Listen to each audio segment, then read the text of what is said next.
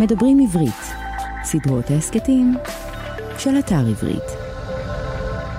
אז ברוכות הבאות וברוכים הבאים לפרק השני של סופרות גופות בסדרת רצח בשבת בבוקר של בת יגור. אני מעיין רוגל ואיתי נילי אסיה. היי אוש. היי. והיום אנחנו הולכות לדבר על השליש השני של הספר מפרק שמונה. ועד פרק 12 כולל. כולל. כן, תקראו את פרק 12, ואנחנו הולכות לדבר על מה יש לנו שם, איך כל הדבר הזה עובד. אין לנו מושג, כל אחת מאיתנו, מה אנחנו הולכות להגיד, וזה הולך להיות מאוד מעניין, כי לי יש מלא רשימות, אני לא יודעת מה איתך. אני גם, אה, כן, גם אני באתי אה, מוכנה פה עם אה, כמה נקודות שהעיפו אותי. אנחנו מגיעות בעונה הזאת של רצח בשבת בוקר תאונות ברמות. נתחיל? נתחיל. יאללה. יאללה.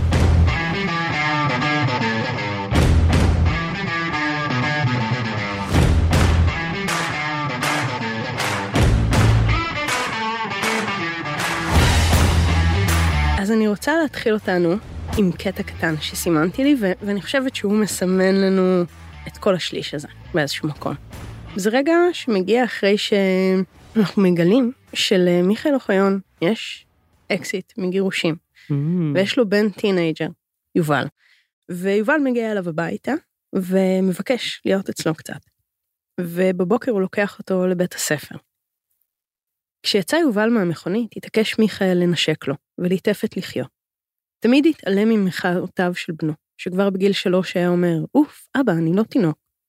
הבוקר לא מחה יובל. הוא יצא במהירות מהמכונית והתלווה אל נערה בת גילו שהלכה לאיטה לכיוון הכניסה. מיכאל הביט בהם. הנערה הייתה ארוכת רגליים ושערה אסוף לזנב סוס, ויובל חייך אליה. רק את צדודית החיוך יכול מיכאל לראות, אבל התמונה כולה גרמה לו תחושה של שמחה ואובדן בעת ובעונה אחת. תחושה שלא הרפתה ממנו גם כשהגיע לבית החולים מרגוע. עכשיו, השליש הזה קורים המון דברים. המון. המון דברים, המון דברים בקשר לחקירה, אנחנו מגלים המון דברים על הקורבן שלנו, דוקטור ניידורף, שאנחנו מזכירות שנרצחה באולי עירייה, אולי לא, אנחנו לא סגורים על זה. בשבת בבוקר, מסתבר שבין 7 ל-9, ירייה בראש. ירייה בראש, כשהיא התכוננה אה, לתת הרצאה, שהעותקים אה, והטיוטות שלה נעלמו. כל הדבר הזה קורה במכון הפסיכואנליטי בירושלים, ומיכאל אוחיון, הבלש שלנו, מנסה להבין מה קרה, ובזמן שבאמת כל השליש הזה, יש לנו התקדמות ודברים קורים בחקירה, אני חושבת שכל השליש הזה בכלל מדבר על מיכאל אוחיון. ממש. אז אני רוצה שנייה לדבר עליו רגע. יאללה. אוקיי? כי אני יודעת שב... על הקראש החדש שלך את מתכוונת. יואו, יואו, איזה קראש. אז אני, אני יודעת שאמרתי בפרק הקודם שאני falling for him, אז אני רק רוצה לציין שבשליש השני הבנתי למה. שוט. אוקיי. אז אני חושבת שהסיבה העיקרית, כי הוא בלש אה, פילם נוארי, בלש אה, מודרני, ויש לי חולשה עליהם. אז נכון שהסדק העיקרי שלו הוא רגשי הנחיתות שיש לו ביחס למוצא המזרחי שלו, אבל זה לא רק זה. הסדק מעמיק כאשר אנחנו מבינים שהוא באמת, כמו שאת אומרת, היה נשוי לנירה, שהוא התחתן איתה לא כי הוא, לא הייתה שם אהבה בעצם, הוא התחתן איתה כי היא נכנסה להיריון. והיא בת יחידה לניצולי שואה מפולין, ומזכירה לך שוב, הניגוד למי שהוא, ו... והוא עושה את המעשה הנכון. הוא מתחתן איתה, אה, לא כי הוא אוהב אותה, כי הוא ג'נטלמן אמיתי, ונולד יובל, הילד היחיד. ובעצם אנחנו מגלים שרק בשנים האחרונות, או בעצם לפני שמונה שנים, כשהם נפרדו, התגרשו, וגם גירושים היו ככה מסואבים, אה, הייתה לו הזדמנות גם, הייתה לו הזדמנות לעשות אה, דוקטורט בקיימברידג' על נכון. מלגה. כלומר, דובר פה בבן אדם שהוא... אני רק רוצה להוסיף שהדוקטורט הזה בקיימברידג' על מלגה מגיע אחרי זה שהוא עשה שני תארים, תואר ראשון, תואר שני, בהצטיינות יתרה. זאת נכון. אומרת, הוא באמת עילוי. עילוי, עילוי. ושוב, הוא ויתר על החלום, כלומר, פעם ראשונה ויתר כי היה ג'נטלמן, פעם שנייה ויתר על החלום כי היא לא הייתה מוכנה לאשר לו חודש בשנה שיובל ייסע איתו לקיימברידג', אה, והיה את העניין הזה של, ה, אני מניחה, משמורת, ושוב הוא ויתר, זה לא סתם ויתר, היא הכריחה אותו. היא אמרה לו, או נכון. שאתה לוקח אותנו ואתה לא מתגרש ממני, או שאתה מוותר על היחסים שלך עם יובל. נכון, זה המחיר עבור התואר, והוא החליט לוותר על התואר. נכון, הוא שוב ויתר על עצמו. ורק, הוא... כן, אני לא יודעת אם הוא ויתר על עצמו, את יודעת למה? למה? כי הוא היה בנישואים שאין בהם אהבה, והוא החליט לצאת מהנישואים האלה, ולשלם בקריירה שלו, ולשלם בדרך שלו, ולשלם בהרבה מחירים, בשביל אהבה, בשביל הנאמנות למי שהוא באמת. זאת אומרת, הוא לא ויתר על עצמו. כן, אבל אני מזכירה לך, לקח לו הרבה זמן להגיע לשם. הוא אמר, עשיתי כמה טעויות אה, טיפשיות בדרך, איזה תמים הייתי עם העקרונות שלי. כלומר, הוא הבשיל לתוך התהליך הזה שהוא שם את עצמו במקום הראשון, אוקיי? וגם פה, שימי לב, בתיה גור לא נותנת לו את זה. כלומר, עכשיו שהוא מתאהב במאיה הזאת, כן? שהיא, אנחנו, היא מאיה... לא מוכנה לעזוב את בעלה? כי היא קתולית, היא הודיעה לו מההתחלה. אני, אין בעיה, אפשר כאילו לשחק, כן? אבל אני נשואה ואני קתולית, לעולם לא אתגרש. והוא מנסה להיפרד ממנה כבר איזה תשע פעמים. ולא הולך לו, לא, כי הוא... כי היא חוזרת והוא שמח. ברור, והוא מאוהב בה. אז למה אני בעצם עכשיו התאהבתי בו אפילו יותר? כי כי הוא דפוק ושרוט. ברור, ואנחנו מסתכלות גם על אהבה לא ממומשת. ואין שברון לב גדול מזה, וגבר מאוהב, בטח אם הוא בלש, אותי תמיד ממיס. עכשיו, יש שם עוד משהו בסיפור שלו עם נירה. בכל השליש הזה יש כל מיני מין, מין תאי שטח קטנים כאלה בתוך הסיפור, שיש סצנות כאילו לא קשורות, כאילו מנותקות, כל מיני רגעים מאוד מאוד מעודנים, ש, שלא עד הסוף ברור להם מהם שם, ולכן אני חושבת שהם כנראה משהו שחייבים להסתכל עליו טוב מאוד. ויש שם סיפור שהוא, שבת יגור מספרת על, אה, על מיכאל, שהוא היה נשוי לנירה, והם היו הולכים ללילות הסדר רק במשפחה שלו, שלה. הוא לא היה עם אימא שלו אף פעם בליל הסדר. והיא מתה, אגב, אנחנו כן, מגלים. כן, אנחנו מגלים. זאת אומרת, הוא ויתר על לילות הסדר עם אימא שלו כדי להיות עם משפחה שם. עכשיו, כל המשפחה שם זה לא משפחה, זה נכון. קרעים של משפחה. זה צמד ניצולי שואה מאוד מאוד בודדים שליקטו אנשים, חלקם זרים לחלוטין. יובל, הבן שלו, תמיד היה שם הילד היחיד נכון. בכל הסיטואציה הזאת, והכל היה זרות. ועדיין, בתוך כל בליל הזרים האלה, מיכאל אוחיון הצליח להישאר עוד יותר זר. נכון. הוא הכי זר שרק אפשר להיות, וה, והסצנה הזאת של ליל הסדר, היא משהו שצריך להסתכל עליו. נכון. כי הוא שם, לדעתי, כמו יובל, הוא הילד היחיד במסיבה של הגדולים. אני רוצה עוד לחדד את תחושת הזרות שלו. כשבעצם הוא מתקבל לדוקטורט בקיימברידג', אבא של נירה אומר, אני אשלם לך על השהות או על זה, כי זה על מלגה בכל אופן, כי אם את זוכרת, בת יגור כותבת, אה, שהוא אומר, כי אה, אני מרוקני אני. וזו תחושה כל כך קשה בשביל אה, מישהו גם, כאילו, הם מנסים להחזיק אותו שם בנישואים האלה, כי עבורם גירושים זו חרפה, זה בושה, מה אחרים יגידו, והוא לא רוצה להיות שם. גם במחיר של באמת לוותר על התואר, גם במחיר שהוא לא יצטרך לממן את עצמו, ואז הוא בעצם מקבל את התפקיד הזה במשטרה. הוא בעצם הולך להיות שוטר, כי הוא לא יכול להחזיק את עצמו כלכלית נכון, באקדמיה. נכון.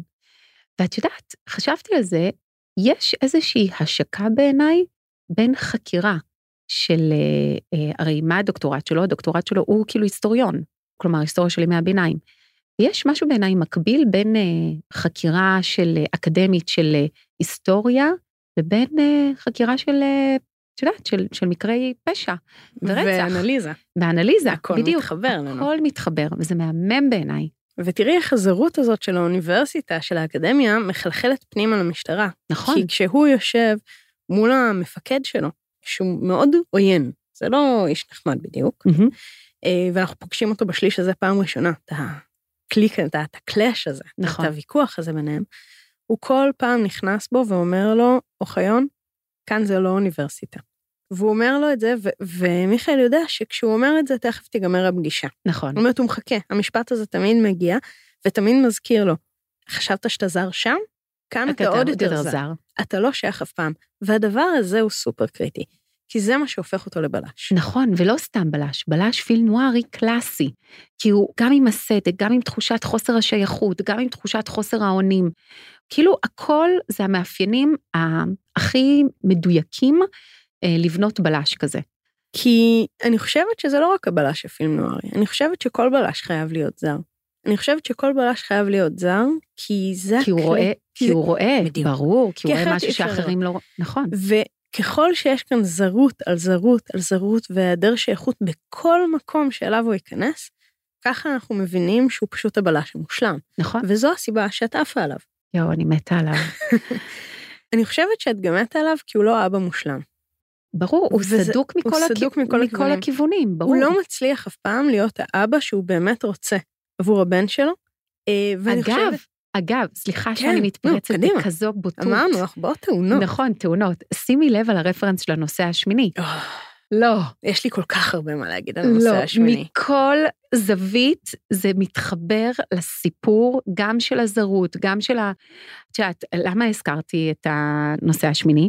כי הוא היה, הוא הבטיח לו שהוא ייקח אותו לסרט. נכון, והוא לוקח אותו לנושא השמיני. בדיוק, הוא לוקח אותו לנושא השמיני שהוא רצה לראות את זה כבר הרבה זמן, יובל, והוא דואג שהם יאחרו, כי הוא אמר לו שיהיה בשמונה, הם יגידו, הוא אומר לו, לא, לא, לא, נספיק, נספיק, נספיק, מוותרים על הזה, ובתשע ורבע הם מגיעים בדיוק בסוף של הפרסומות. ואיזו בחירה גאונית של בת יגור לקחת אותם לנושא השמיני. למה? אז קודם כל, כי יש פה, אפשר לדבר על הסרט עצמו, אבל יש פה איזושהי, גם העניין של הבחירה של מדב, אוקיי? מהמם. שזו בעצם אה, איזושהי זווית, או הסתכלות על משהו שכאילו לכאורה לא קורה, אבל הוא קורה, הוא אמיתי. נכון, הוא הכי אמיתי שיש, והוא הכי מרפרר בעצם לפרשת רצח, נכון. לחקירה. זה כי הוא מקביל. בא ואומר, מה שקורה הרי בנושא השמיני, אם לא ראיתם, תראו הנושא השמיני של רידלי סקוט, פשוט masterpiece מטורף. masterpiece. חללית, צוות, נטוש בחלל, כמו שאנחנו שמונה אוהבים. אנשים, הם מגיעים אה, לאיזשהו כוכב, אה, סיפור רקע שלהם, מפה לשם הם מתעסקים במה שאסור להתעסק, לאחד מהם קופץ חייזר על המסכה, אה, שובר אותה, ובעצם פולש לו לתוך הגוף. מצליחים להסיר, חושבים שהכל בסדר, אבל לא. הכל לא בסדר, כי הנושא השמיני, החייזר הזה, מקנן בתוך הגוף של אותו איש צוות. ומהרגע הזה בעצם מתחיל כל הזמן המתח הזה של בתוך מי נמצא הנושא השמיני. מי מאיתנו הוא הסכנה. ולכן זה בדיוק הקבלה למה קורה בחקירת רצח במכון הזה, הפסיכואלי. נכון, שהוא סגור, זה כמו נכון, הצוות הזה. זה הם, בדיוק אותו דבר. כולל הבידוד הזה מה- מהחלל. נכון. אוקיי? הם, הם כאילו, כמו שהצוות כלוא בחללית, הצוות כאן של המכון כלוא בתוך המכון. בדיוק. ותראי עוד איפה בתיה, אה, באמת, אדירה, היא, היא, היא אדירה, אדירה, גאונה, וואו. אדירה. ואנחנו מדברות עליה, אני חושבת, בלשון הווה כי איתנו. זאת אומרת, יש, יש משהו ב- בספר הזה שהוא באמת בעיניי נכס צאן ברזל אמיתי. ואת יודעת מה? זה גם עומד במבחן הזמן. זה עומד. תחשבי, מה זה עומד? ביג טיים. אני, לא היה לי שום עניין של הזמנים, אני לא קוראת את זה כמשהו שהוא ספר של העבר. נכון. אני קוראת אותו מאוד עכשווי. בשונה קטע. אגב, שקראנו אצבות אותי, ואת נכון. יודעת, היה לך כל מיני, אה, את יודעת, טלפון אה, אלחוטי, טלקארד, כל מיני דברים שהם נורא, כן. שזה מקסים וזה מהמם, וזה מהכוח. זורק אותך למקום הזה. פה הרגשתי שזה עובד לי גם היום בשנת אני 2023. שוכחת. אני נכון. שוכחת את הפערים של הזמן, ו- ואני חושבת שזה זה מעניין ו- ושווה עוד יותר להסתכל על זה. נכון. אבל מה שבתיה עושה כאן, היא מחברת את הרגע הזה של הנושא השמיני לעוד רגע, שזה הרגע במכון הפתולוגי, אוקיי? שבעצם אוחיון לא הולך לראות נתיחות של גופות. נכון. הוא מקבל את הדוח, הוא נעזר בדוח, אנחנו לומדים לא מעט מהדוח, כמו זה נניח שאבן איידורף לא נרצחה איפה שהיא נמצאה. היא נרצחה במקום אחר ונגררה לשם, ויש סימנים של אה, כפפות על הגוף שלה, אנחנו מגלים כל מיני דברים, אבל זה, זה לא העניין. כל החלק הזה מדבר עליו.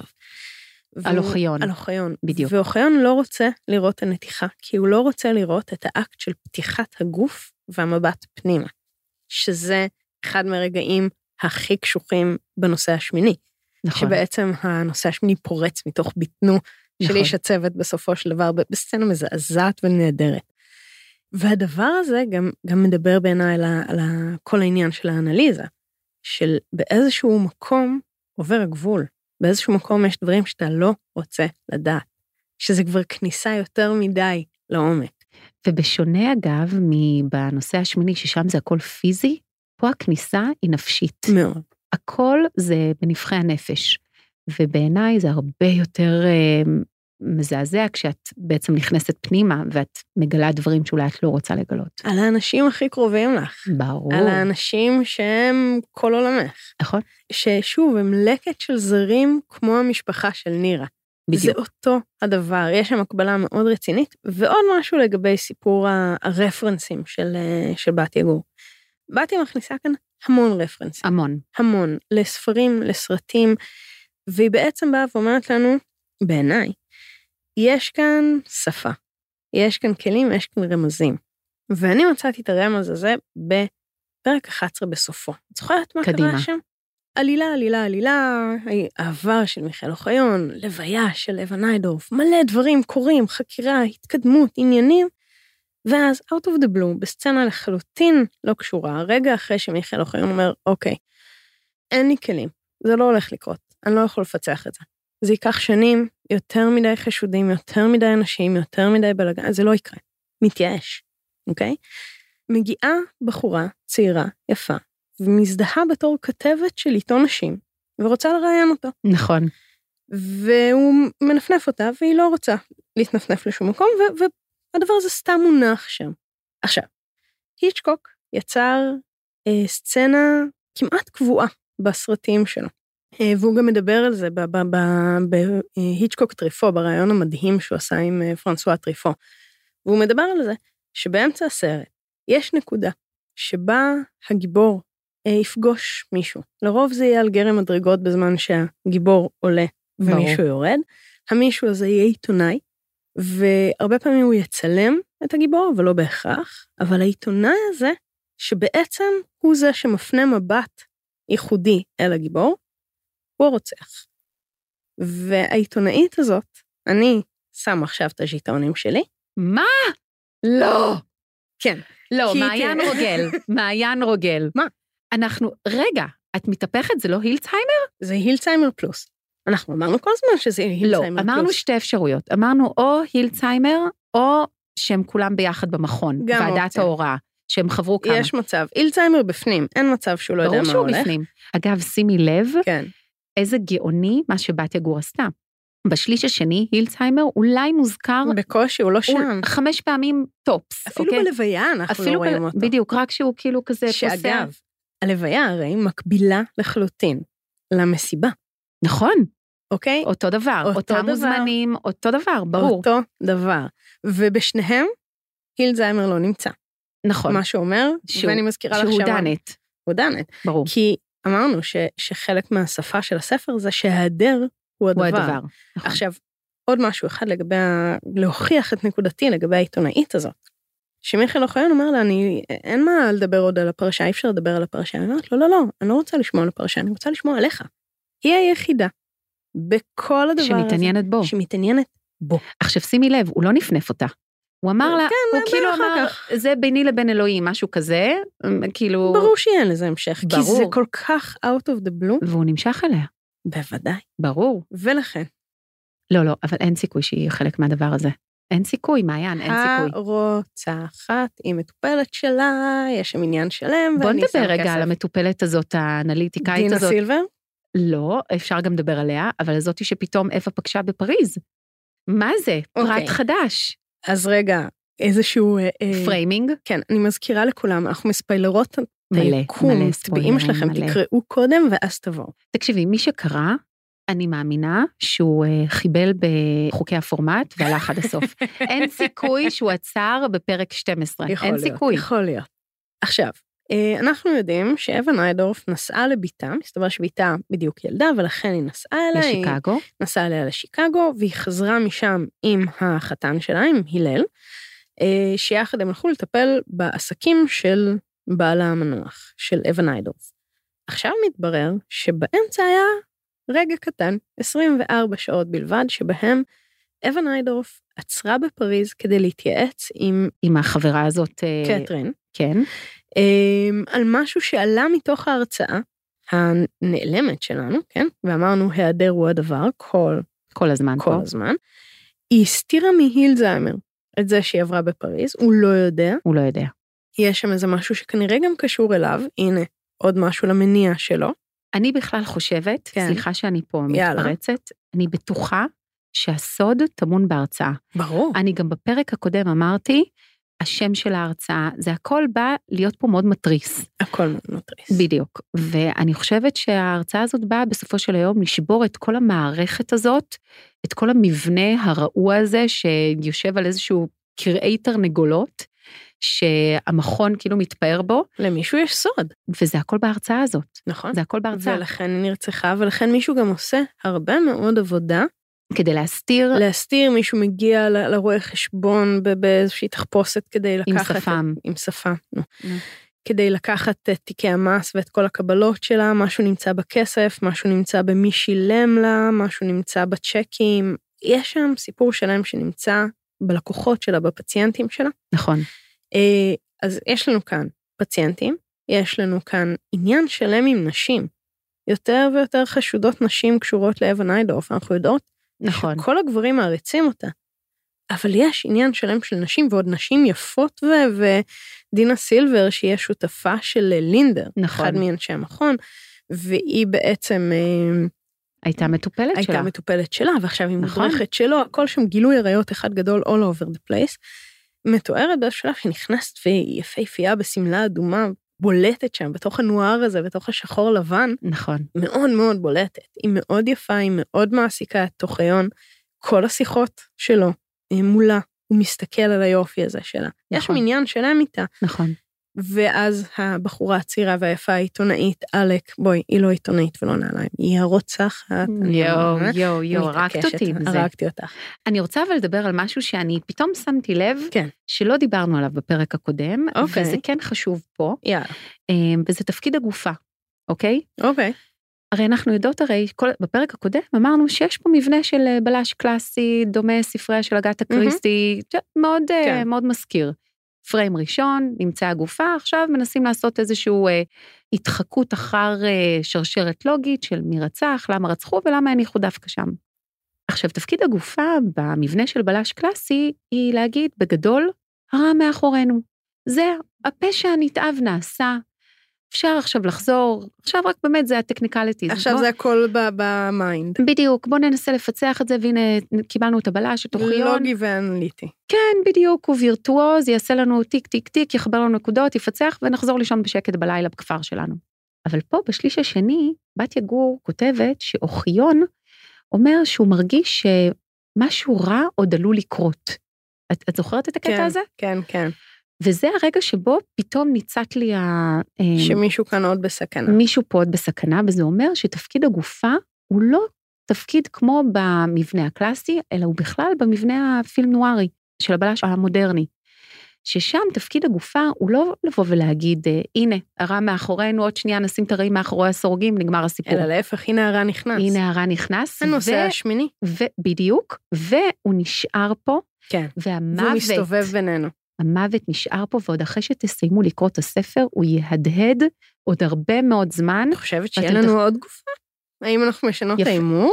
אז את יודעת מה? אני לא יודעת אם תהיה עוד גופה, כי זה רצח נקי וזה זה, אבל הרוע יישאר פה יהיה גופה מטאפורית. פסיכולוגית. כן, מטאפורית, בנפש. בדיוק, בנפש, כן, מישהו הולך להישבר. בדיוק.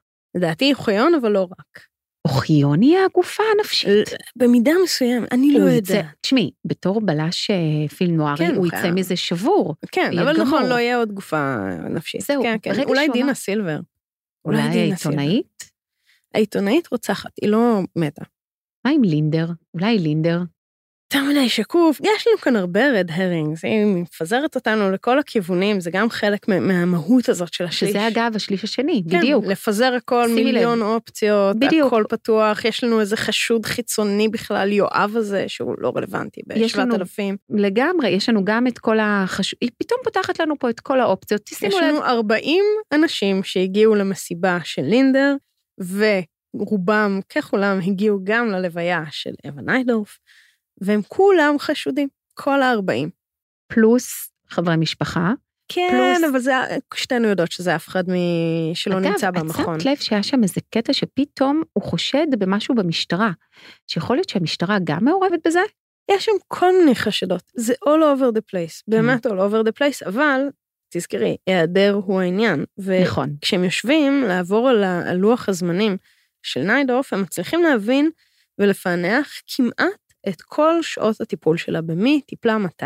נכון, ונשארו לה שעתיים, משעתיים. שעתיים חופשיות. יש לנו כאן, הנה סימן השאלה, וסימן השאלה, מי, בגדול, מי שהיה שם בשעתיים האלה, הוא רוצח, או רוצחת, רוצחת. אז אני אגיד לך, זה גם זה וגם הלמה. הלמה שאנחנו מבינות מה היה אמור להיות שם בהרצאה. כלומר, נכון, ברגע שנגיד... זה המניע. בדיוק. ברגע שאנחנו נבין מי לקח את ההרצאה, את העותקים של ההרצאה, סביר להניח שנתקרב יותר לרוצח. עכשיו, חשוב להגיד, כל ההימורים שלנו כאן, הם הימורים בגלל שבתיה רצתה שנאמר. ברור. היא משחקת כאן במבנה ובהצפה של רמזים, ובפעם ראשונה, שנייה, שלישית, עוד פעם כלי של היצ'קוק, שאם אתה רוצה שמישהו ישים לב למשהו, אתה צריך להזכיר אותו. שלוש פעמים. ברור. הכל מובנה, היא מכוונת אותנו, כל ההימורים שאנחנו בטוחות שאנחנו כאלה מתוחכמות ואיזה מדהימות אנחנו, זה מה שהיא רצתה שנסתכל עליו, נכון. אוקיי? אני עדיין עומדת אה, מאחורי הילצהיימר. אני, אני, את יודעת איפה ההימור שלי כרגע, ואני תמיד מאוד משוכנעת בצדקתי. אבל לי יש סימן שאלה, וזה לא משהו שקורה לי הרבה. קדימה. אמ, ככה, יש שם איזשהו רגע שהוא הוא באמת לא קשור כמעט לכלום. אישה שאיתה הייתה לו פרשה קצרה בשנה האחרונה לנישואיו, האשימה אותו שמעולם לא היה ספונטני, שכל צעד שלו מחושב. לא ידע לענות בדיוק על שאלתו מחושב לקראת מה, ורק חזרה ואמרה שהוא פועל מתוך חישוב לרצות את האחר. אז נעלב, ואחר כך היה חוזר ונזכר בדבריה, בעיקר כשאנשים נשאו אליו עיניים מופתעות ושאלו, איך ידעת? לפעמים במילים ולפעמים רק במבט. לא היה דבר שגרם לו אושר גדול יותר ממבט אסיר תודה ומתפעל. כשיובל היה קטן היה מתבונן בו לפעמים במבט הזה. בחודשים האחרונים הבחין מיכאל בניצוץ חשדני בעיניו, אבל היה משפיל את מבטו בכל פעם שניסה אביו לתהות על פשרו. והיו גם הסצנות האופייניות לגיל ההתבגרות. באחרונה האשים אותו יובל בצביעות. אחר כך התנצל. אבל מיכאל ידע שהתכוון לאותו דבר עצמו שאליו התכוונה האישה, שאפילו את שמה לא זכר. מהמם. כל הקטע הזה לא קשור לכלום, הוא חידה אחת גדולה. הוא איזו אישה לא רלוונטית שהוא לא זוכר, זה, זה האשמה בצביעות, בריצוי, באיזשהו חיבור בין שני הדברים. יש כאן איזשהו משהו כל כך פנימי של, אה, של אוחיון, ואיזשהו רגע ספרותי מאוד ייחודי של בתיה בתוך הדבר הזה, שאני לא מפסיקה לחשוב על הרגע הקטן הזה. ואני לא יודעת, אני לא יודעת לפענח אותו, אין לי איזה משהו נורא חכם להגיד עליו. לא, זה פשוט, אני חושבת, אה, עוד צבע על הדמות הזאת, המורכבת של אוחיון, על ה... את יודעת, על הרגשי נחיתות שיש לו, על ה... איך שהוא מסתכל על העולם, והוא רואה דברים, ובסופו של היום, כן רוצה לרצות. זה שהוא החליט אה, להתחתן עם נירה, אה, בגלל שהיא הרתה ליובל, לא כי הוא אוהב אותה, לא כי הוא באמת האמין בדבר הזה, הכי לרצות שיש. הוא לא רצה לפגוע בהורים נכון. שלה. הוא טיפוס מרצה, הוא טיפוס, אה, את יודעת, וזה בסוף תמיד המחיר זה הוא. הוא בסוף משלם בחיים שלו, את יודעת, בוויתורים שהוא עושה. עכשיו, את יודעת, ברגע שיש לך דמות שהיא לא אה, אבא מושלם, לא כנראה, את יודעת, אה, גבר עם המון סדקים, אה, גם בעבודה הוא עשה שם שתי פאשלות, נכון, שתי פאשלות. אנחנו צריכות רגע לדבר צריכות תכף לדבר על על זה. המנטור שלו. אחד, את- בדיוק, את יודעת, וההוא מאמין בו, הוא שם עליו המלצה להיות צנץ. בואי נגיד רגע ש- שההוא הזה שאנחנו מדברות עליו זה שורר, זה בעצם המפקד שלו, המנטור שלו, נכון, מי שמלווה אותו לכל אורך הקריירה, ומי שאליו הוא הולך עם תיקים, כמו שהפסיכואנליטיקאים הולכים להדרכה נכון, אצל המדריכים בדיוק- שלהם. אנחנו בדיוק אותה- מקבלים עוד פעם את. ההקבלה הזאת, ואנחנו מבינים שהילזהיימר ושורר יושבים על אותה, על אותו סלוט, על אותו מקום, זה על אותו האבא. תפקיד. זה זה. האבא. ובמקרה הזה שורר בא ואומר לו, דוד, אתה עשית שתי פאשלות, תפסיק לבכיין, תרים את עצמך, וקדימה. ונכנס בו כמו שהוא לא נכנס בו אף פעם, מול אנשים אחרים. נכון, יש שם איזשהו רגע מאוד מורכב, ומיכאל אוחיון בא ואומר, מגיע לי.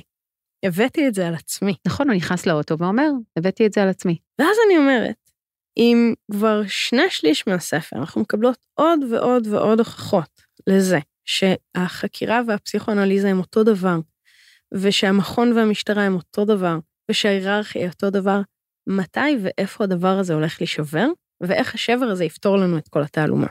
ו- ואני מחפשת איפה, מה הולך להידפק ב- במשוואה הזאת.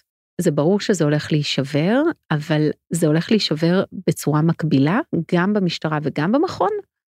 זה הולך להישבר. במכון? אמ, אני לא יודעת מול מי. אני, אני כבר מבולבלת, שזה אומר שהספר עובד חושבת- נהדר. ברור. אני חושבת שזה יקרה מול הילצהיימר.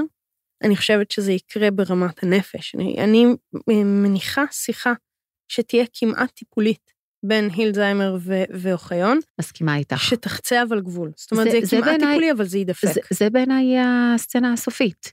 את חושבת ששם זה יהיה ה stand off? הסצנה הסופית, בעיניי, תהיה השיחה ביניהם? השיחה, טיפול.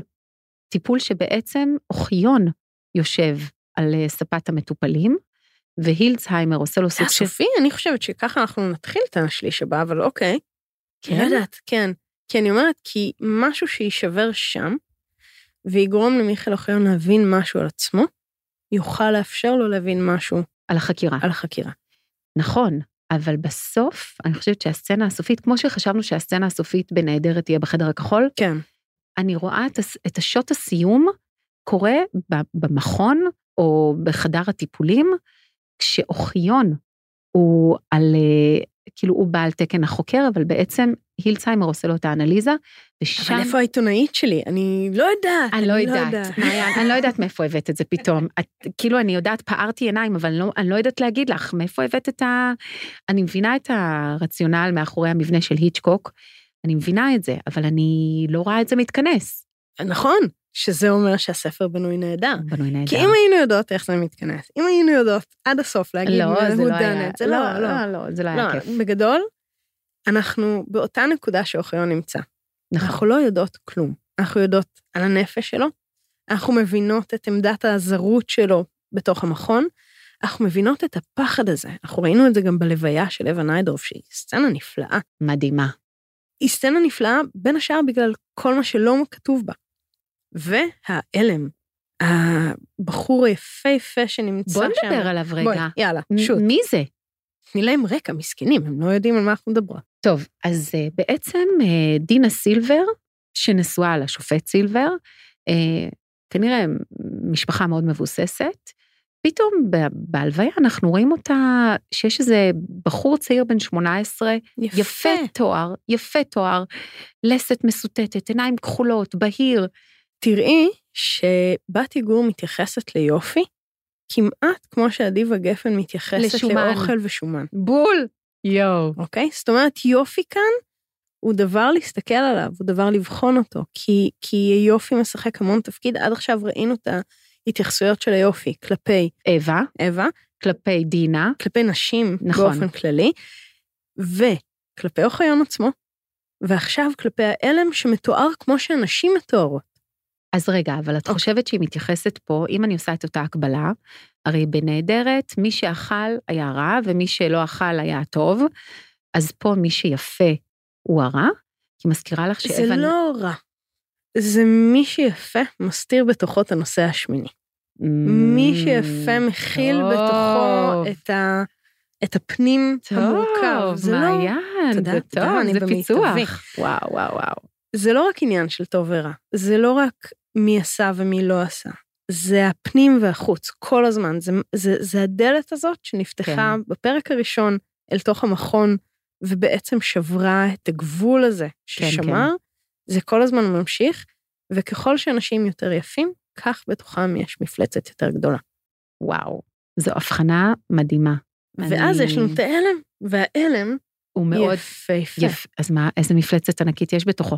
ויש קשר בינו לבין דינה. כלומר, יש קשר בינו לבין דינה לבין העיתונאית, אני עדיין אני- מתקשרת. אני גם חושבת שגם בתיה מרמזת לנו, או רומזת לנו, שיש שם איזשהו קשר רומנטי נכון. בין דינה לבין היפה תואר הזה. קשר ואז- רומנטי שהוא, שהוא מאוד בעייתי, היפה הזה, כך מתברר פרק אחד אחר כך, הוא בן כולה 18. בדיוק. ואני בכלל חושבת שאולי הוא בן של אחד המטופלים או המטופלות. אוקיי. כן, אולי זה חלק סוד. מהסוד. וזה, ח- הוא מאוד יפה, הוא מאוד יפה, אז צריך סוד ענק. Mm. Hmm, אם אנחנו ממשיכות את הקו שלך. הילצהיימר? לא. לא. הילצהיימר כבר בן 60, 70, נכון, לא יודעת לא, כמה. זה לא יהיה שלו. לא יהיה לו, נכד אולי, לא יודעת. אולי נכד שלו. אולי נכד? עכשיו, יכול להיות, אני לא יודעת, הכל מסובך, אבל אני חושבת על זה, שהרי אה, בת יגור זרקה לנו לא מעט רמזים על הקשר ועל המבט שלה על אגתה קריסטי ו- ועל נכון. ספרי בלש. וכאן יש לנו סיטואציה מאוד ייחודית, כי בעצם ברור שמי ש... יש כאן כמה ברורים, אוקיי? זה ברור שזה קשור להרצאה, ברור שזה קשור לסוד, ברור שזה מי שהיה בשעתיים החסרות ב- בלו"ז, בחלון הפנוי. בחלון הפנוי של ניידורף. ברור שזה מי שלקח את האקדח מהבית של לינדר. לינדר לפני שבועיים במסיבה לכבוד דינה סילבר. נכון.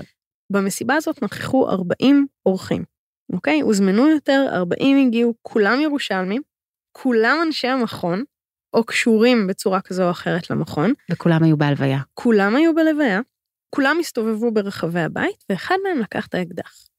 שהדבר הזה הוא הכי כאילו אגתה קריסטי. יש לנו מסיבה, מישהו לקח בדיוק. את האקדח, הוא דנת, נכון. אבל הדבר הזה פורו. נמצא בעבר.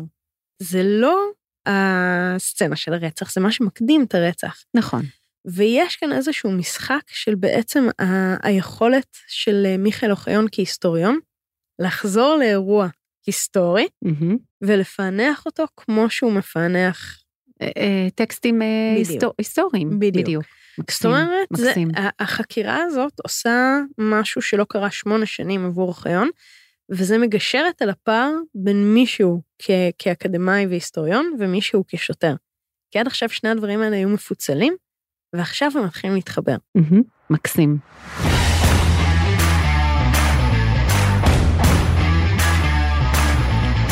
אוקיי, אז השליש הבא, אנחנו יכולות בעצם לסיים את הספר, מהמם. זה יהיה השליש השלישי, נכון. אה, ואז אה, בעצם אה, אנחנו ניפגש שוב ונראה מי צדקה. היא צדקה. יש לך הימורים נוספים, חוץ מהעובדה שמדובר בעיתונאית שהיא הרוצחת? א', כל הכסף שלי שם, אני חושבת שהיא מופעלת. זאת אומרת, אני חושבת שהיא הייתה מטופלת, מודרכת, משהו כזה של ניידורף, אבל של עוד מישהו, יש שם דאבל. מישהו שלח אותה. יש שם עניין של שבירת גבולות קשה מאוד בתוך כל הסיטואציה לא, כל, ה, הטיפולית. כל המבנה הזה הוא מבנה מט ליפול, כן? זה כן, כן. מבנה אבל שהוא... אני אומרת, אני לא אומרת, היא עובד. כלי. היא לא היוזמת, היא כלי.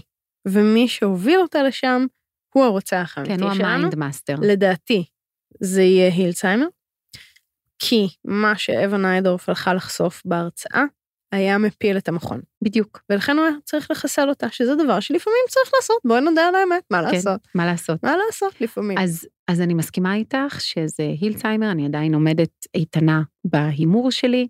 אני מסכימה שזה באמת משהו שהיה שם בהרצאה, שהיה מאיים על להפיל את כל המבנה הזה, את כל המכון, את כל המערך הזה. אני לא חושבת שזו עיתונאית. אני חושבת שיש שם כנראה מופ... מישהו שהוא לא עשה את זה לבד. והדבר היחיד שאני חושבת זה שאולי, אולי, ושוב אני חוזרת להימור שלי מהפרק הראשון, אולי הוא לא עשה את זה לבד, לא רק הוא לא בתור עשה את זה מפעיל. לבד. לא, לא רק בתור מפעיל, כן, הוא כן. חבר לחברי ועדת ההוראה, או מי שזה לא מישהו. היה, הוא הוביל את זה, אבל הם ביחד, כולם תפרו את זה ביחד. הוא לא לכלך את הידיים שלו. לא, לא. מישהו אחר לכלך את הידיים. נכון. ואני חושבת שכלי הנשק האמיתי שלנו, כלי הרצח, הוא לא האקדח, הוא האנליזה. Mm. השליטה והכוח שיש למטפל על המטופל בתוך הסיטואציה הזו, לשלוט ולהשפיע על התודעה של המטופל כאשר הגבולות נחצים, וברור לנו שאנחנו במקום שבו כל הגבולות נחצו. ממש. ולכן זה כלי הרצח האמיתי שוב, שלנו. אני מס- מחזירה אותנו לנהדרת, גם שם כלי הרצח, היה השליטה. השליטה, זה התודעה, ה-brainwash שהם עושים כאילו ל- ל- למתנדבות האלה. אז כאן זה, זה לא brainwash. זה, זה לא, יותר? זה חשיפה, זה, זה הדבר הזה של, ה, של נתיחת הגופה. זה החשיפת יתר, זה לשלוף החוצה את הנושא השמיני ולתת לו לנהוג את, ה, את הרכב. ברגע שאת נותנת למישהו להיכנס לתודעה שלך, להיכנס ל- ל- לנפש שלך, לתת מודע שלך, אוקיי? באיזשהו מקום את נותנת לו את ההגה. נכון, אז זה בדיוק, וה... אבל, אבל הזאת... זה לא היא- מישהו אמר ל- למטופלת שם, לכי תרצחי. לא, אבל זה זה, מישהו השפעה. עורר את השדים. נכון, נכון. כן, כן, כן. ואני חושבת שזה כלי הרצח כאן. כי אני חושבת שבעצם אני כל, ה. כל הספר הזה אה, הוא שאלה אחת גדולה על מה זה הדבר הזה, מה זה הטיפול הזה, מה הם גבולות, האם זה יכול לעבוד, האם כל המבנה הזה יכול לעבוד, האם קהילות יכולות לעבוד, האם משהו יכול להישאר נקי, ומה קורה כשנכנס החשד פנימה. כן. או שאנחנו לא בכיוון, אנחנו תכף כן. נגלה. ואז בשליש השלישי, אחרי שסיימנו לקרוא, נבין איך הכל יתהפך לנו על הראש. כמו שאנחנו אוהבות, בגלל זה אנחנו עושות את זה. ברור. בגלל זה קוראים ספרי בלש, לא? כדי נכון. להרגיש נורא חכמים ואז לחטוף. נכון. אז uh, אנחנו נפגשות כאן שבוע הבא, אחרי שסיימנו לקרוא את השליש השלישי מפרק 13 עד הסוף. עד הסוף. ואם אתם הייתם ממושמעים וממושמעות, אז זה מה שאתם עושים, ואם לא, ועשיתם בינג', אז אז. אז רק אל תגלו לנו. או שתגלו, זה דווקא נחמד. תודה רבה, נילי אסיה. תודה רבה, מעיין רוגל, ותודה לדולב אזולאי, הטכנאי סאונד, ש... והעורך שלנו. והעורך שלנו, שהוא בעצם אה, הסיבה מאפשר. שהכל נשמע הגיוני. נכון, בדיוק. נתראה בשליש השלישי. ביי. האזנתם לדברים עברית. סדרות ההסכתים מבית אתר עברית, חנות הספרים הדיגיטליים, מודפסים והקוליים הגדולה בישראל. ספר זה וספרים נוספים מחכים לכם באתר עברית.